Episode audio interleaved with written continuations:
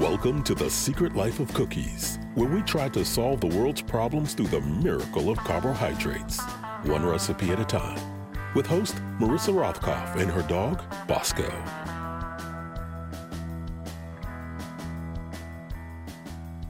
Baking along with me today is Katie Phang, a great legal mind, trial lawyer, and MSNBC host and contributor. Katie and I bake a citrus cake, you know, the kind you can throw together at the last minute. You know, if you say, like, you forget to mm-hmm. bring something to a holiday potluck and you have to bake something at the last minute.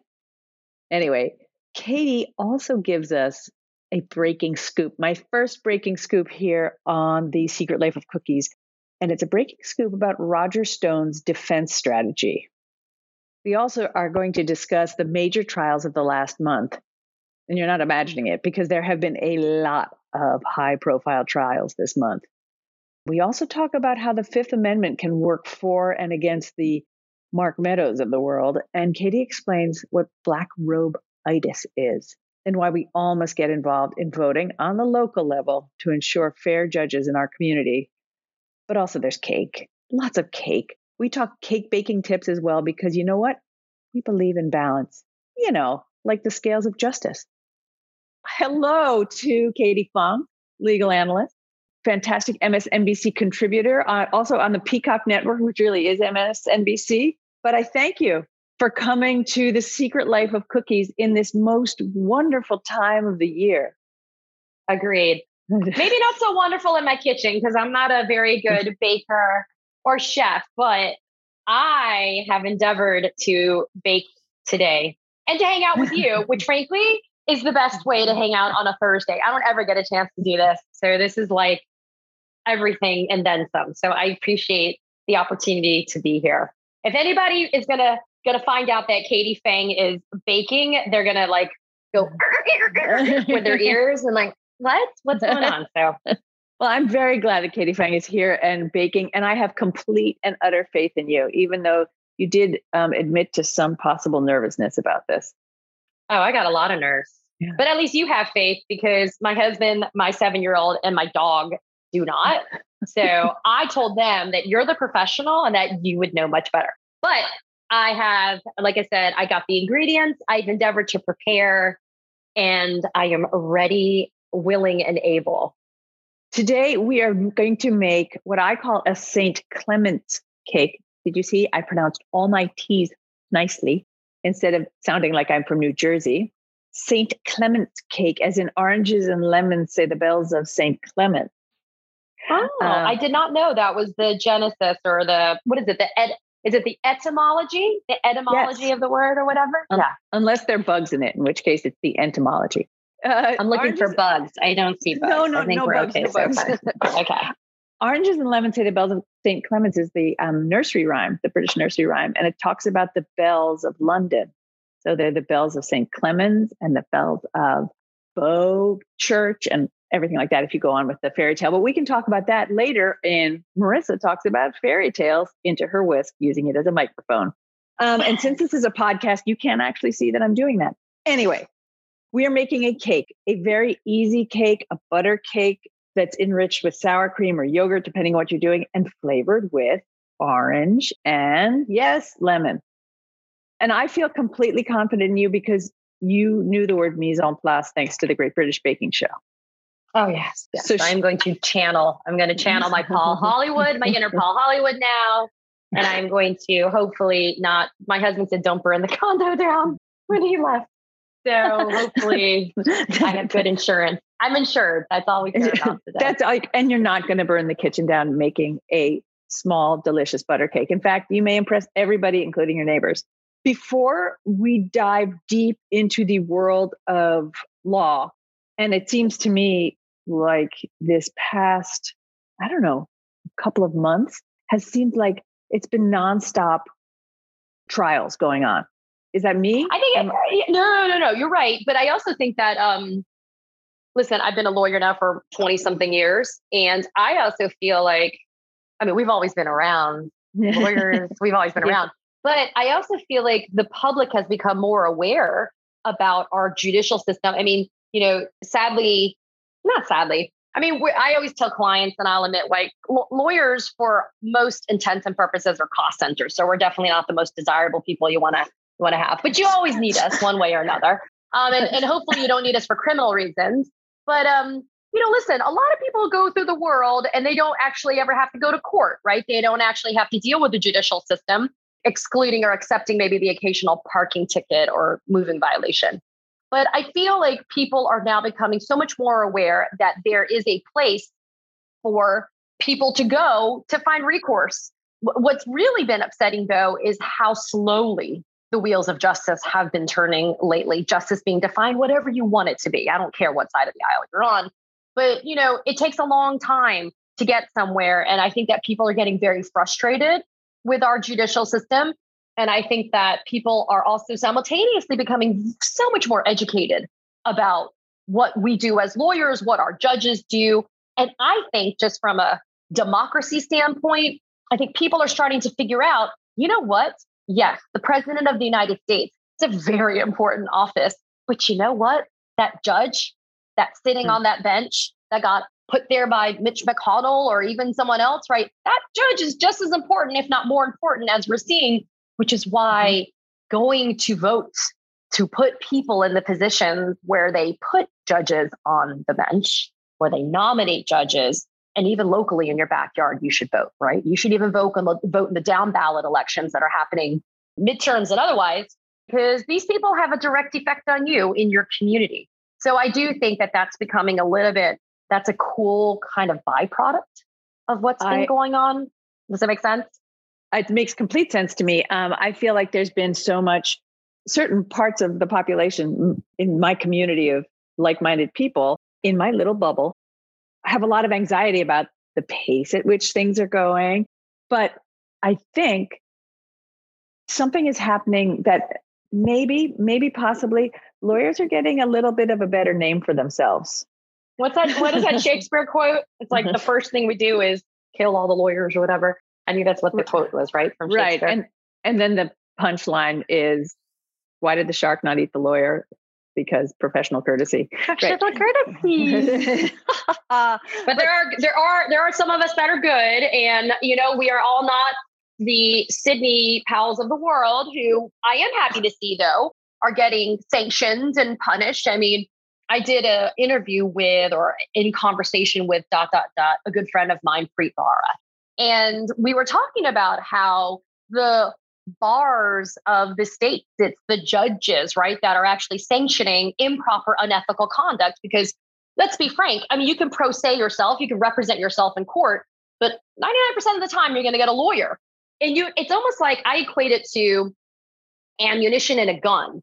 Mm. There may be ammunition, but if you don't have the gun, how does that ammunition get deployed? Bow and arrow, whatever you know you want to look at. And we have responsibilities as lawyers, ethical responsibilities that are not just just as human beings, but we also have ethical responsibilities as lawyers barred in certain states. That's the only way we can get licenses. We have to have certain basic competency, but then you mm. also have to have ethical um, standards. And I'm glad to see that when lawyers are not doing the right thing, when they're allowing or giving access as a vehicle to the judicial system for clients and parties that are perpetrating lies mm-hmm. and trying to make them seem official and try to formalize the lies that they're getting sanctioned because that has to happen. You have to have a punitive component to the system. If not, then it's going to go to hell a lot faster than perhaps right. and it already is.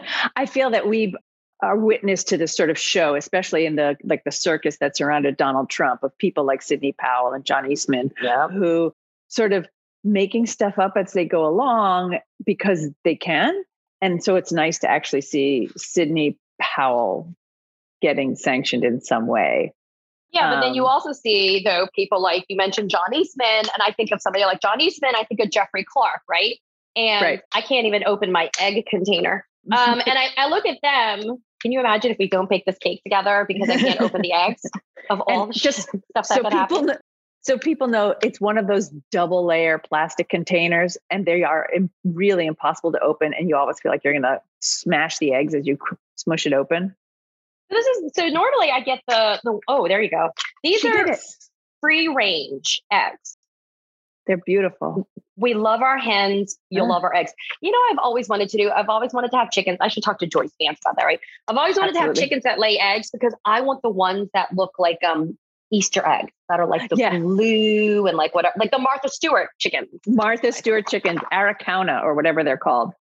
I, alas, not Martha Stewart and her chickens. And or I you don't know have her, what? her capacity.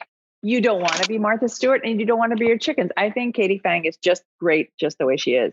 Um, no need to ra- rise to, well, try to rise to those levels. We're not there anymore. That's thank God. Um, it's much more. I, I, I'm like, I feel like the anti Martha Stewart. I'm like, just do it. You can cook it. Yeah, sure. Substitute this, whatever. You're going to make it. Let's just take um, a pause. I want to get back to the subject of lawyers getting their their day in court, as it were, um, Mm. and talk talk about the Department of Justice. But for right now, I want to take a, a little break. And I have creamed my butter and my sugar in my large KitchenAid mixer. Would you like to cream your butter and your sugar so we can start? Creaming the butter and sugar is we have a cup of sugar, a cup of sugar here and a stick of butter, very simple. Butter's at room temperature. And she's about to start her mixer. Let's see. She's smooshing it I'm it down. reading, I'm smooshing it just to get it mixed so it doesn't fly everywhere. See, she I'm is supposed to practically professional. Just cream it at like to just cream it out.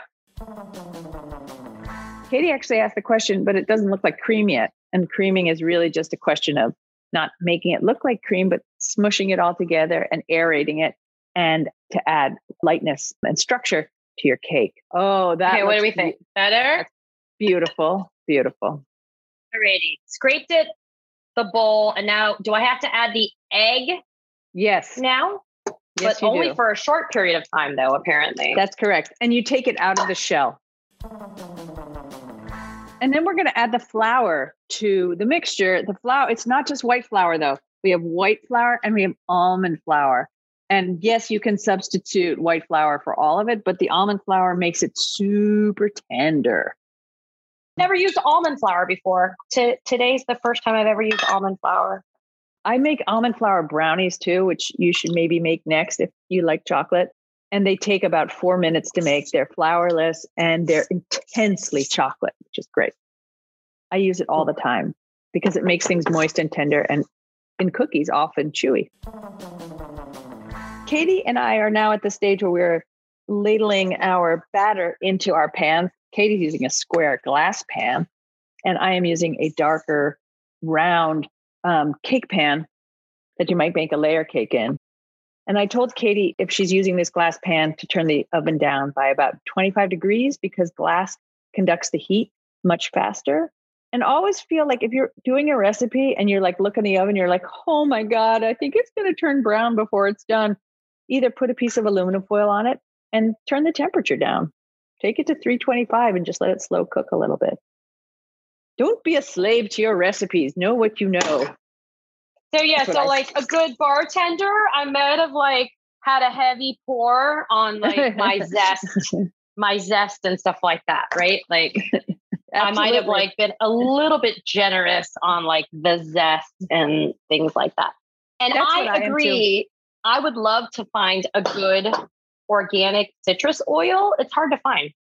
I would use that instead of an extract if I had it, but I did not. Alas, I Right. did not. So And if you have oils, you use less of the oil than the extract because they're so much more potent. Although, in my opinion, I don't think anything could be too citrusy.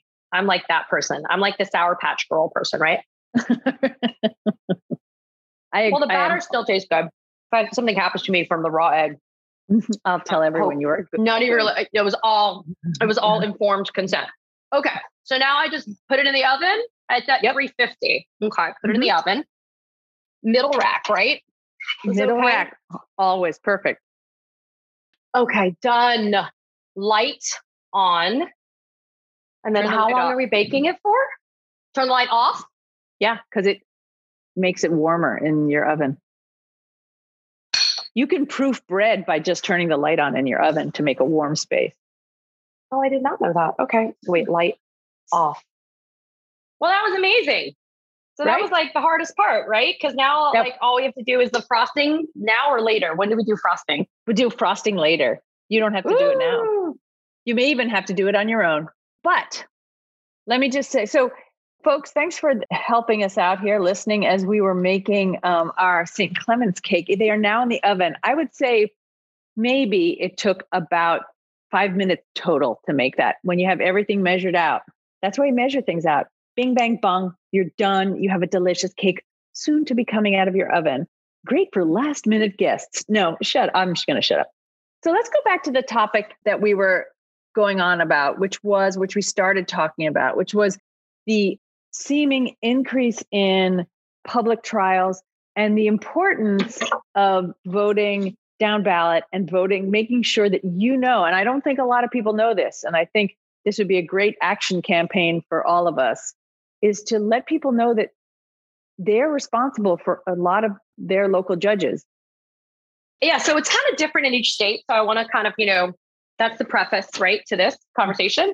But a lot of people just kind of think that kind of like Aphrodite coming out of the ocean and like the clamshell. Yes. that like your local judge or whatever, you know, just shows up one day on the bench. And that is not the case. So in Florida, we're a little funky. Um, you have two ways of becoming a judge in Florida. One is uber political. I'm talking like next level political, which is you get appointed by the governor, which right now we have a governor that's trying to kill us right now in Florida. But um, you know, there's a little kiss the ring that has to happen, right? If you're getting appointed by the governor. That is not to say that the judges that are appointed by the governor are not qualified, but there is, like I said, there's a little bit of a politicization of the process because it's an mm-hmm. appointment process. Now, even if you're appointed by the governor in Florida, you still have to run to defend your seat the next time it's up. We have six year terms.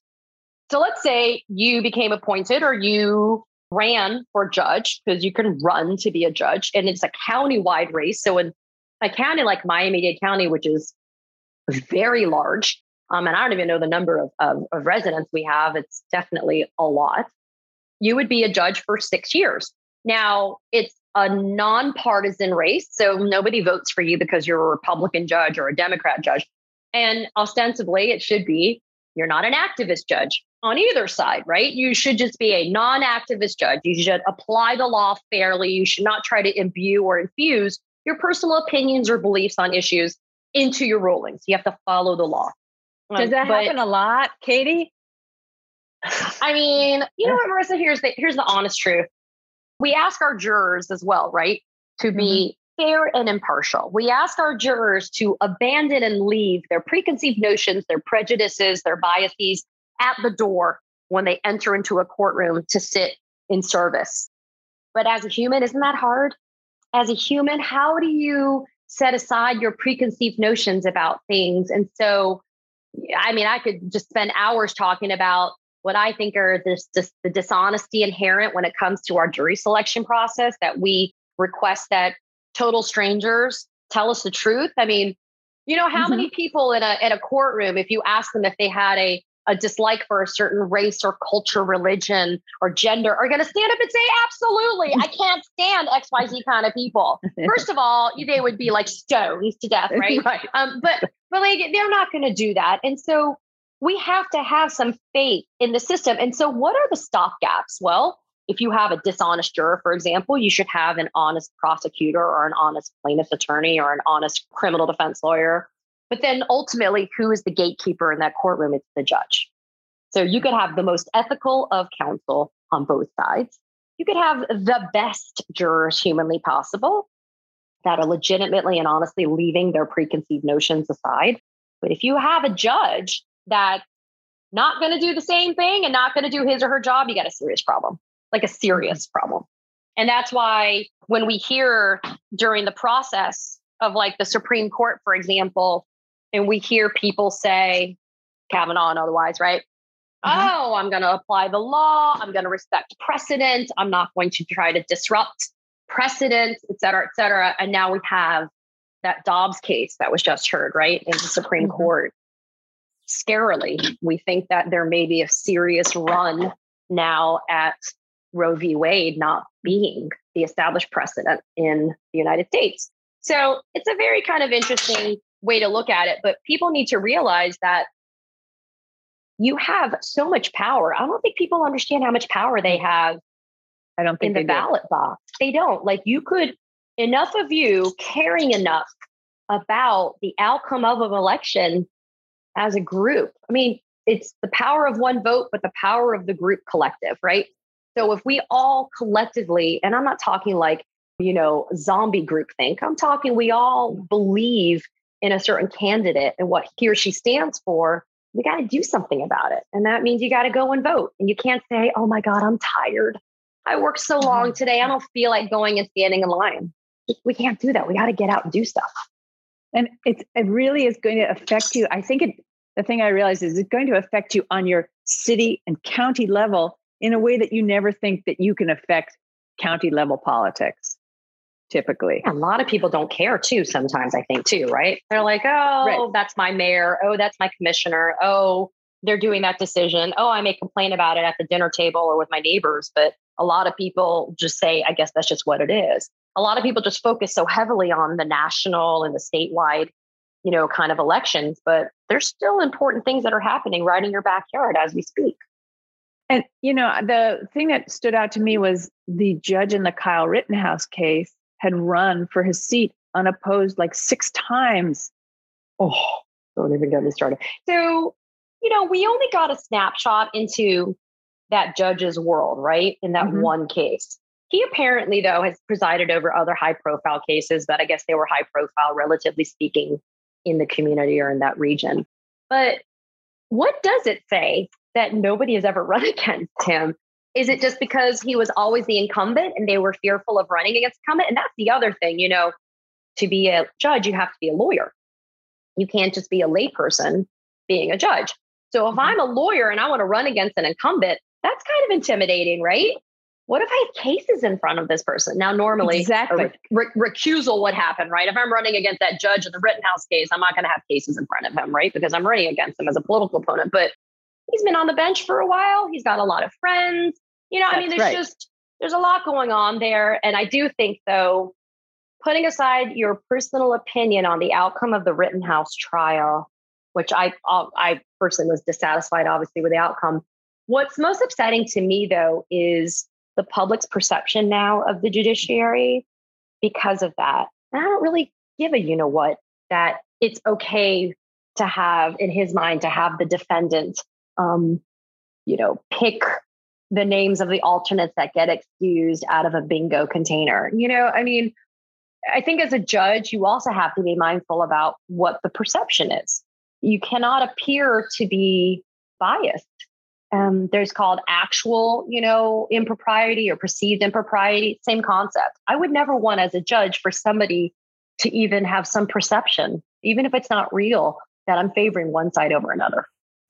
But if you've been in uh, elected six times, you begin to think that you're like you're not touched by the average thoughts, right? You know, you're yeah. uh, above it all, really. That yeah, that you're that you are better than the average Joe, and that something you know that you're impervious to being challenged because I don't know, what do you, God? I mean, some judges do have that, right? Some judges have a God complex. Mm-hmm. We call it black robe itis.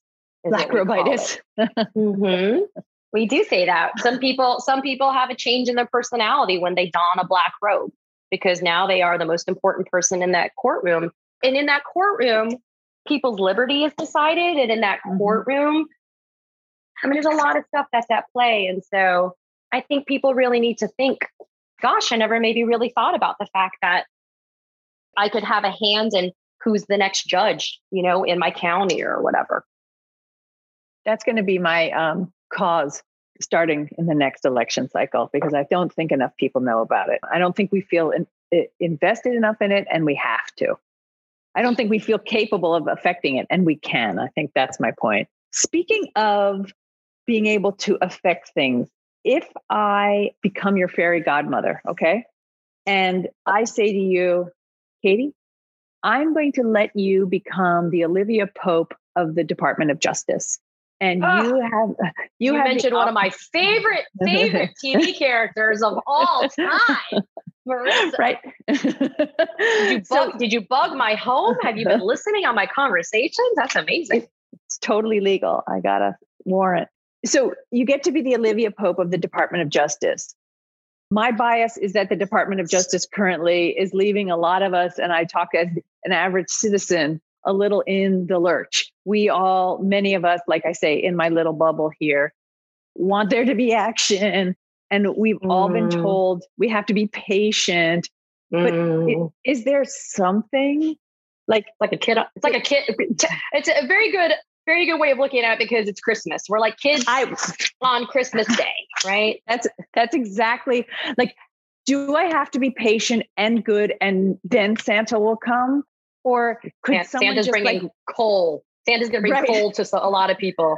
Well, that's um, what I worry. Um, I worry we're going to get coal. Is there something the Department of Justice could do that you would do if you were um, helping them out? At a, at a DOJ?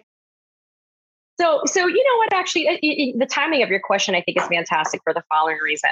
Because we just talked about the appearance of impropriety. We just talked about the idea that people get maybe the misperception that there's some favoritism one way or another, right? This is why it's hard to be Merrick Garland. Now, it is not the world's smallest violin playing for Merrick Garland, but it's tough. Number one, Merrick Garland is the putative head of this agency, right? It ain't like Merrick Garland's trying these cases himself, but of course, he is the final arbiter, the decision maker on this stuff.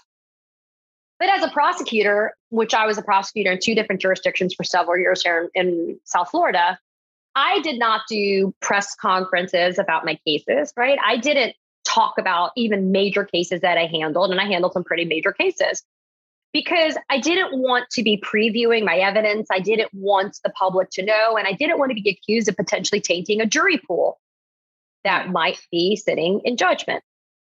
I did see somebody who said the other day, Marissa, that it would be nice to kind of almost have like, hey, we're just checking in, letting you know what's going on. But that's the same stuff. It's the same thing you can't comment on open and pending investigations and cases. You can't say, look, we're getting really close to indicting XYZ, right? right um, now, now some officials we see a little bit more chatty Cathy's, right? and that's nice because with the chatty Cathy's, we then feel like, oh, maybe justice is upon us, right?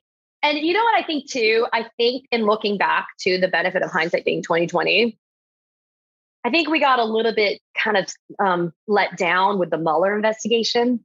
I think so. I think the Mueller investigation, we were like, okay, we're going to trust the process. Okay, yeah. like we know that this process is happening, and Mueller keeps everything so close to the vest. And there's yeah. just going to be this like, you know, like five yeah. alarm fire, you know, thing that's going to go off, and we're going to see like, you know, people spontaneously combusting in Capitol Hill and all this other stuff. Right. And you know? we were all raring for it because we were all, I felt like we'd held our breath for like three and a half years or whatever with Donald Trump in office. And then we get like, wah, wah, wah.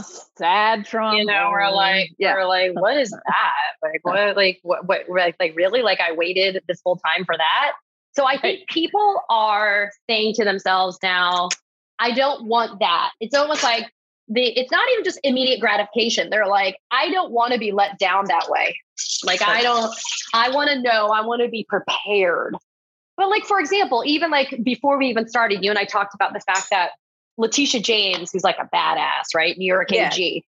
Yes. She's like, oh, I'm gonna take his deposition, Donald Trump, and we're gonna do it January 7th, which is like in a mm-hmm. couple of weeks. Girl, if you don't think that they're gonna file a motion for a protective order to I mean, and that shit, eh, that part of my French, sorry, Grant, mm, that is not going to be heard. I mean, it, it, I, I don't know where the date January 7th came from. So, so, so let's, let me, let me take a mm. hot second to show how sausage is made. Okay. Okay. January 7th, announced by Letitia James. I don't think she coordinated it with the other side because it ain't like they're going to stipulate. Maybe, maybe he will. Because remember, Donald Trump now can't hide from these things by saying, I'm the president of the United mm. States although that's really too respectful a way that the man talks. But he can't say, I'm the president of the United States and I don't have time to sit. I am too busy playing golf to come and sit for your depo, right? So he can't say that. Can't say that. But I think you and I both know he's not, he didn't agree to that date. So in theory, I'm going to think she unilaterally selected January 7th. She did the presser. She announced it. It's going to put a lot of public pressure, right, on this to happen. But he doesn't give a shit. He doesn't care. So he's going to have his lawyers file, you know, motions for protective order, and they're either going to be set on an expedited basis or not. The holidays are upon us, right? right? It ain't going to happen January 7th. So people need to understand he's not going to sit for a depo on the 7th. And if he does sit for a depo because the trial court judge says, or somebody says, you have to sit for a depo, Mr. Trump, then he's going to appeal it. And then is going to keep on going and going and going and going and going. And that's Which the problem, right? That's what we talked about.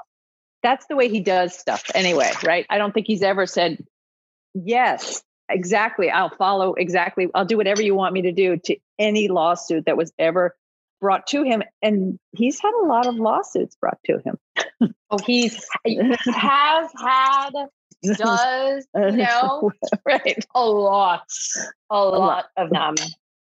So I'm not going to hold my breath for this, for him to yeah. show up in Letitia James's, um, yeah. No, but you know what? Give that woman mad props for going mm-hmm, for it, right? Mm-hmm, like, mm-hmm, give that mm-hmm. woman mad props that she cares enough about what justice has to look like um, I, this day and age, right? Yeah. So I, I raise a, a, glass of almost made glaze to her. This cake is for Letitia James. That's what I say. Amen. And you know what? I just so carefully squeezed my lemon, my fresh lemon mm. for my lemon juice for the frosting. And of course, I dropped the seed in my frosting. Of course, that's why I have a fork right here because I used a little fork to fish all the little seeds that I meant not to drop in that dropped in. I also have two cuts on my finger and I've been squeezing lemon. And the fact that I haven't squealed only shows what a professional I am.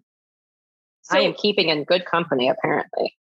So, speaking but of if, people who, who like to dodge justice, we've also, um, us nervous folks at home, have been watching what's been going on with the 1 6 Commission because apparently they there was like this attempt to overthrow like democracy earlier in the well, year. Depends on who you talk to. and we have folks like Mr. Steve Bannon and Mark Meadows and uh, my, one of my favorite people, Roger Stone, um, who ah. have all been like taking various paths to avoiding talking to the 1 6 Commission. I want to know. Kind of makes you wonder what do you, why, why? Why are you not talking to us? Right. Right. Why aren't you um, talking to us? We're nice people. Don't you want to tell us everything you know?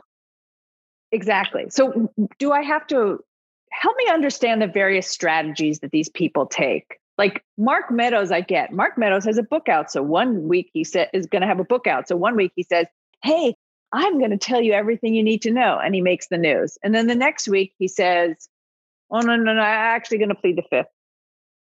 Oh, well, he gets lots Meadows, Meadows, Meadows has done some really fakakta stuff, right? Because Meadows did a book, claimed executive privilege. Then he's like, oh, wait, I'm not really claiming executive privilege because now not only am I not going to talk to you people, but I'm going to sue you.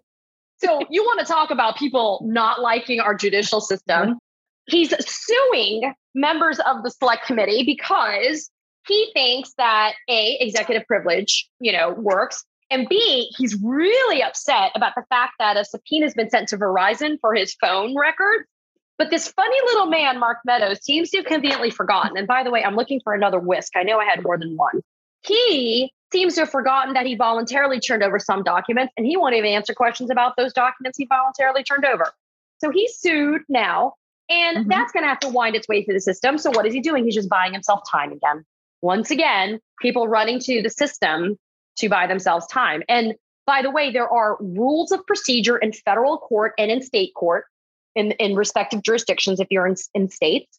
These rules of procedure set forth the time within which people have to respond to lawsuits once they're served, and then the time within which a defendant has to, excuse me, a plaintiff can then do stuff. I mean, there can be a dismissal after a motion to dismiss, an amended complaint, blah, blah, blah, blah, blah, blah, blah. And then an appeals process can happen. And so, once again, they're gaming the system to try to run out the proverbial clock. And it's just unfair. And yet, that's how it's been for decades, if not longer. And it's just people are now realizing that is why our system is just so backlogged. That is why judges in some places have audits of hundreds of cases because these cases are just languishing because there are kind of like, you know, like mechanisms that are in existence that can help you delay getting to the finish line. Is there uh, anything to make them get to the finish line though? Or can they successfully? A judge, a judge could say, I'm not giving you that extension or I'm not giving you that. But then what would you do? You would appeal the judge's denial of your if you could. Not everything is appealable, let me be clear. But if you could find recourse, you would. If you if the if the goal is to delay, you'll figure out a way of delaying. Right? Okay. You'll figure out a way. Sadly, you'll figure out a way. Thinking I don't have I think I only have one whisk, so I'm going to wash my whisk. Or use a fork. Well, can I use a fork for my for my um frosting? Sure. You said whisk, and make- so I'm being very literal with you. I love that because I do spend time focusing on exact words when I am writing a recipe. That was um, your. Um, I felt like it was like a very definitive action verb noun you wanted me to use. and the reason I say a whisk is oftentimes if you haven't like sifted your confectioner sugar, which technically speaking we should all do because it's so lumpy, um, you're going to end up with like little white specks, and the whisk helps to break those up. How's it going? It is actually blending nicely, although I think I might add some more lemon juice to mm-hmm. thin it out just a tiny bit. Although I do not like runny glaze. I am not a runny glaze girl. Your glaze will harden no matter what. But you know what? I guess if the cake is cool enough, then it really won't be too runny. Actually, you know what? I take it back. I think I incorporated. Is this enough glaze? Yes. that's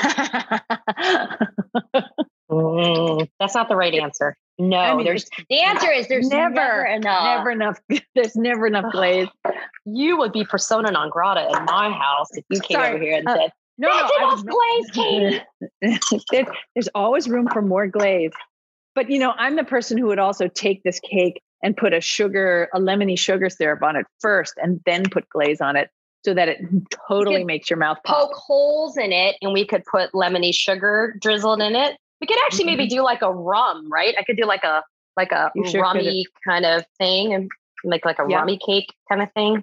Although this Absolutely. glaze looks really pretty. People are gonna think that I bought this. The cake smells amazing. I actually think I need to poke it with my poke toothpick because I'm poke I want to see if it's see okay. how it looks. Mine looks very nice and golden. I've just opened up my oven and the inside, I'm touching it and it's beginning to bounce back. And the edges of my cake are beginning to turn a little bit darker brown than I want. So I'm turning my temperature down to 325. But I have to say, it is a beautiful. It smells and, glorious, by the way.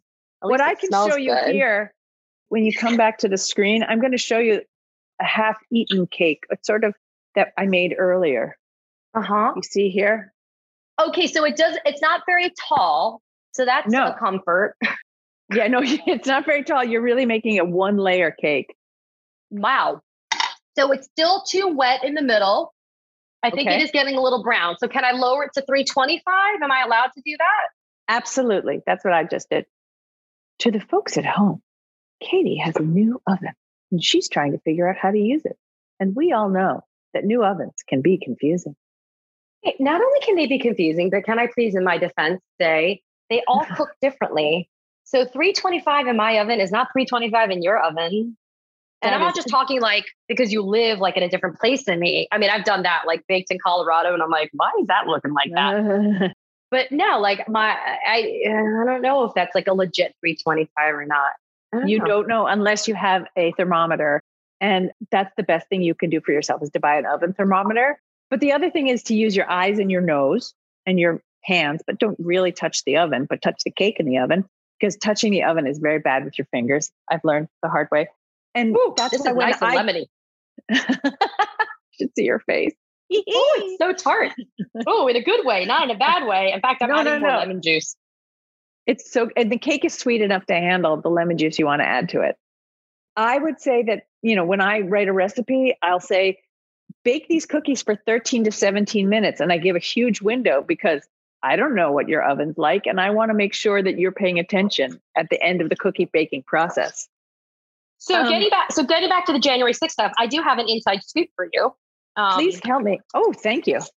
So inside I'm scoop. I'm leaning in. I'm leaning in because I just got this information late yesterday.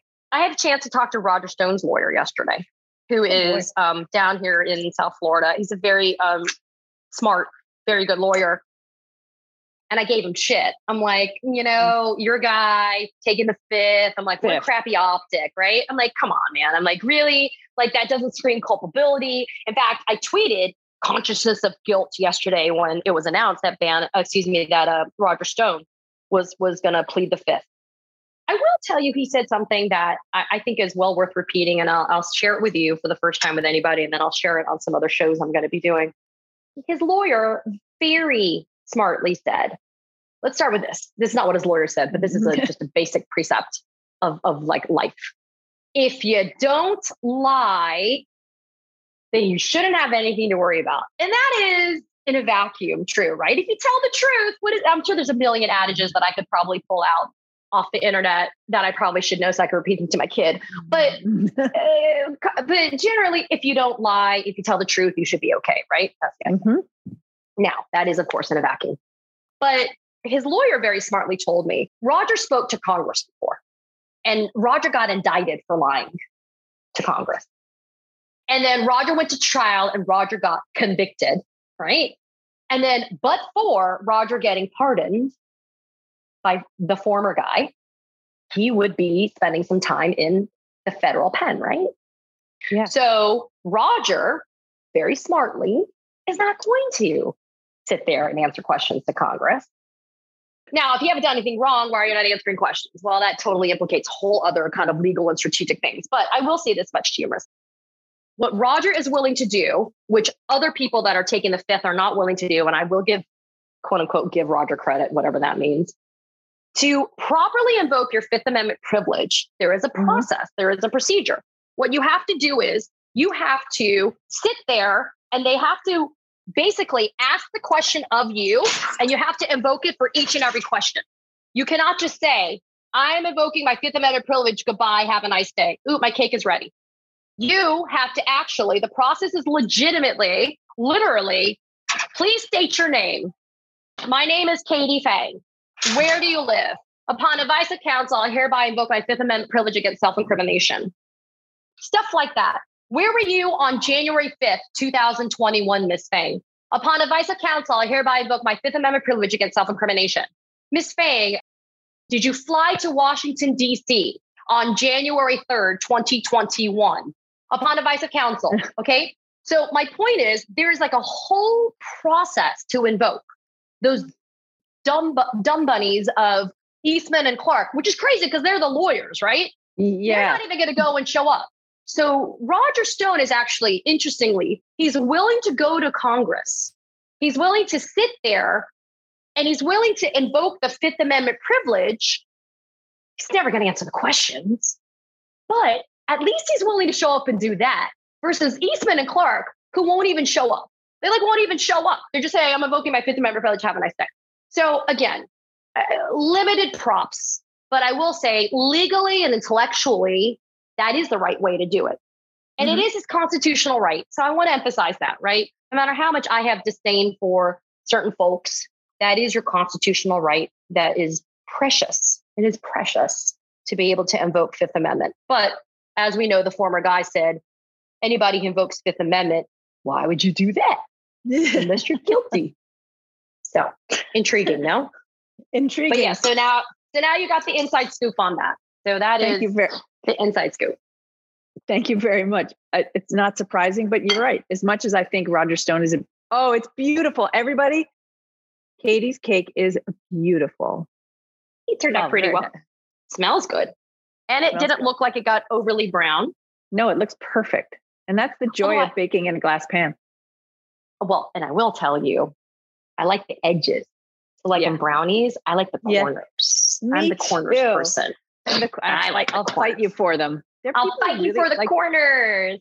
There are four of them. We can each have two. Before we, um, like you're a good sharer. You know how to share. Do well in kindergarten. I was just gonna say I did really well in kindergarten. I got all S's, no N's. I have. Speaking of, I have a note from my teacher from kindergarten that said, "Katie needs to learn how to share." But now look at you, incredibly successful. So what does that tell us? okay, speaking of weasels, Chief Floridian weasel. No, no, there's some. There are a couple in Florida right now. I there's a few of them. Please, yeah, but I'm gonna I'm gonna talk about Mark.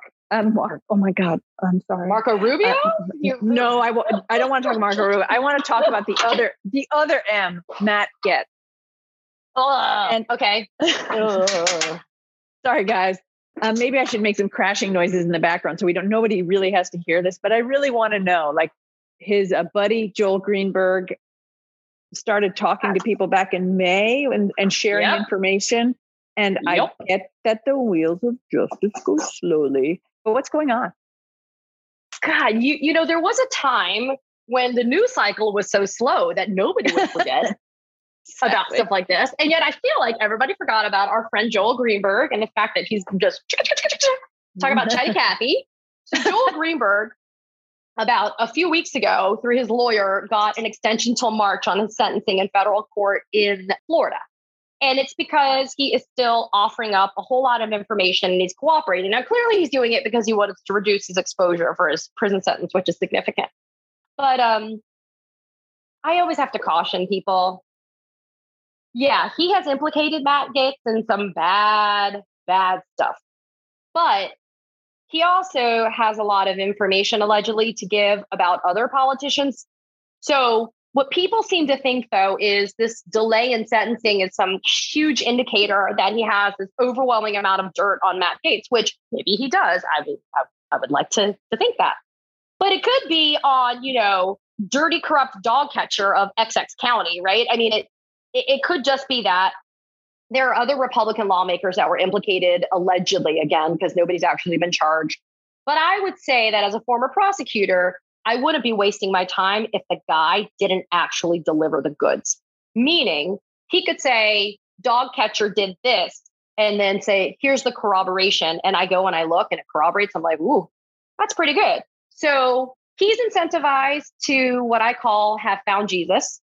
And and the prosecutors are incentivized because hey, if he can help bring down corrupt, dirty people, then the better our community and our society will be. But he is supposed to be sentenced again in March. Matt Gaetz is not out of the woods yet, despite what he likes to say and despite what his spokespeople like to say. But again, it's that kind of Wizard of Oz thing, right? Like, what's behind the curtain? Like, we don't know until it actually comes time. So, I like I say, I try to temper people's expectations by saying it could be Matt related, it could not be Matt related. Now, what I'd like to think is it's Matt related, but it's also other lawmaker ish related. And because they want to save their own hides, they also have Matt stuff. So maybe it's the Matt pile on and maybe that's where it goes. So now you know my I, personal opinion on this. So right, so you know what's on my Christmas list, and and you just made my present sound even better. I mean, that's great. um, but yeah, so that's what's happening down here for Joel Greenberg. His wife just filed for divorce from him. What an a hole. So he's got kids and a wife, and oh. she just filed for divorce. He's not paying any alimony and no child support. Well, how? He owes hundreds of thousands of dollars in restitution to the federal government. And he says he has no money, obviously. And so he's not paying alimony or child support. So this woman's trying to get their home sold so that she could actually be able to live and support their children. It's disgusting. The guy's oh, the guy's horrible. So he's horrible on all levels, I think. Yes. Unless he on maybe he several kittens or something like that. I don't know. Um, but other than that, he seems pretty horrible. Um, and horrible. horrible is also the last thing that I think we'll deal with just before we have to go and eat cake, because we shall let them eat cake, is one of the more challenging trials of this week, or or one of the most challenging ones that we're watching is one that's challenging not just because it's really really hard to pronounce her name, but uh, Ms. Ah. Maxwell. Uh, her first name is Ghislaine. Yeah, Ghislaine. Ghislaine Maxwell. Yeah. I was uh, reading that it's uh, there's a challenge for a challenge defending someone like her mm-hmm. because you have to put the um, accusers on the stand. So, yeah. what are the challenges in a case like that? So, the challenges on the prosecution, because I prosecuted these types of cases, is number one, the immediate thing that people run to is the, well, why did you wait so long to report it? Which is a very yeah. sadly common kind of attack, I would say, right, on, on victims of sexual abuse. Why'd you wait so long to report it? So this idea of the delay reporting, that that means that your your memory is spotty, that it means you have less of a credibility as a victim, et cetera. Um, and that's clearly what the defense did so far. um, in the Maxwell trial. They've been going after their memories. They've been going after the reasons, the incentives, right? You got all this money from the Epstein compensation funds. Yeah, they don't have to give the money back, but clearly you're in this for the money, or you're going to write a book about it, or you've done this mm-hmm. or that, or whatever about it. But the crux of the Maxwell defense is, and I actually spoke to Ian Maxwell, Ghislaine Maxwell's brother, um, mm-hmm. just to kind of shore up what I had already known about her case. And it's this idea of she's being tried Epstein by proxy, meaning Ep- uh-huh. Epstein's gone. We need to blame someone. And so the Maxwell defense is they're unfairly targeting Ghislaine Maxwell. Now, what's the problem for Ghislaine Maxwell? Well, there's pictures galore of her and Jeffrey Epstein canoodling or, you know, being together with very famous people. And we've heard testimony so far that she was there on his planes, at his private islands, at his residences. But more compelling is the fact that she, as a woman, is the one who groomed these victims, that lured them in under the concept that their safety and gender. That I am a woman, I would never, right, as a woman, bring you into a den of harm and abuse and, and crime.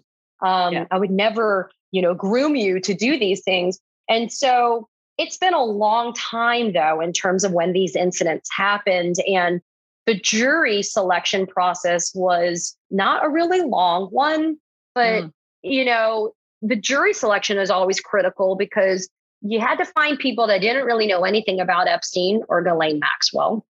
But you also had to find people that haven't had experiences with abuse. And Ian Maxwell told me that Ghislaine said that Jeffrey Epstein was very compartmentalized as a man, that he hid these parts of his life and that he was, you know, a businessman. And and credibly, her defense, they say, is he duped so many people. It's not just he duped Ghislaine Maxwell, he duped politicians, presidents, prime ministers, titans of industry got right. duped by him. If they could get duped, she could get duped. And so that's really the defense. Oh. Now, I think that Ghislaine Maxwell has to testify, Marissa, because I don't think it has as much import, even though constitutionally mm. She has no obligation to testify. She doesn't have to do anything. The burden of proof right. is always on the prosecution.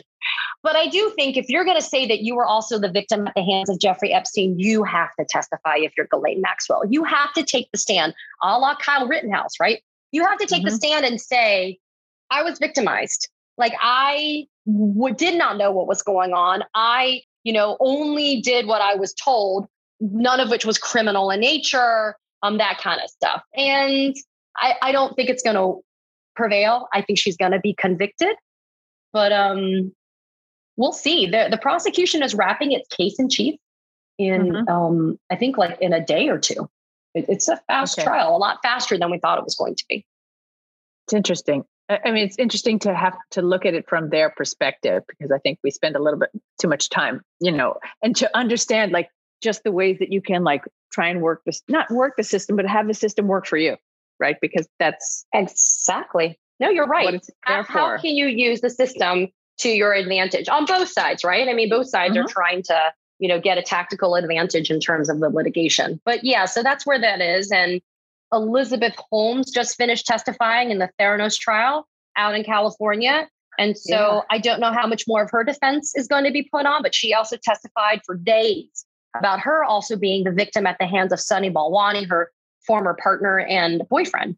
So it's been a mm-hmm. very interesting run of, of um, cases the last few weeks in trial of women, you know, that mm-hmm. are taking the position that they were victimized by their um, partners and significant others. So I don't know if that's going to work though either in the Elizabeth Holmes case or not. Right. That's interesting. Interesting tack to take. I really am grateful that you came here today and did so much explaining and soothing and also riling up because I really feel like we should all get ourselves a little riled up for to get more involved in the choice of judges in our local and state. True, true. Um, here, here. Uh, order in the court. So, next thing we're going to do, everybody, once this podcast is over, is we're going to wait for our cakes to cool. We're going to turn them upside down, and then we're going to slather them in glaze, lots and lots of glaze, and then we shall eat them. And I hope you all join us in baking this. And Katie, I thank you so much for all your time. and your willingness to bake along with me today. I am thrilled and thank you for trusting me to go on this journey with you. Mm-hmm. And I will take a picture and send you a final picture of what it looks like. Fantastic. Thank you, thank you, thank you to Katie Phang for taking time out of what is an incredibly busy schedule to come bake with me. For the recipe, go to my website, marissarothkopf.com. And remember to subscribe, please and thank you. That's all I want for Christmas. Just subscribe to my newsletter and send it to your friends. Remember to subscribe at marissarothkopf.substack.com or go hop over onto my Twitter. And if you can't remember the address, you'll find like a link or 40 of them in my feed. Go buy some butter, and I'll see you on my Substack. Have a great weekend.